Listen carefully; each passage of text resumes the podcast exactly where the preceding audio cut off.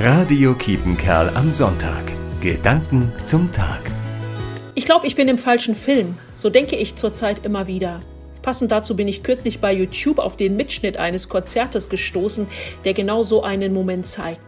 Ein Star, Maria Joao Pires, sitzt am Flügel. Das Publikum wartet gespannt, das Orchester beginnt zu spielen und plötzlich sieht man eine Schockwelle durch das Gesicht der Pianistin rollen, als sie bemerkt, dass das Stück, das erklingt, ein anderes ist als das von ihr einstudierte. Fassungslos greift sie sich an den Kopf, doch der Dirigent lässt sich nicht beirren und macht einfach weiter. Sie senkt den Kopf, gräbt in ihrem Erinnerungsvermögen und dann kommt der Einsatz fürs Klavier. Joao legt die Hände auf die Tasten und beginnt zu spielen. Wunderschön und fehlerfrei.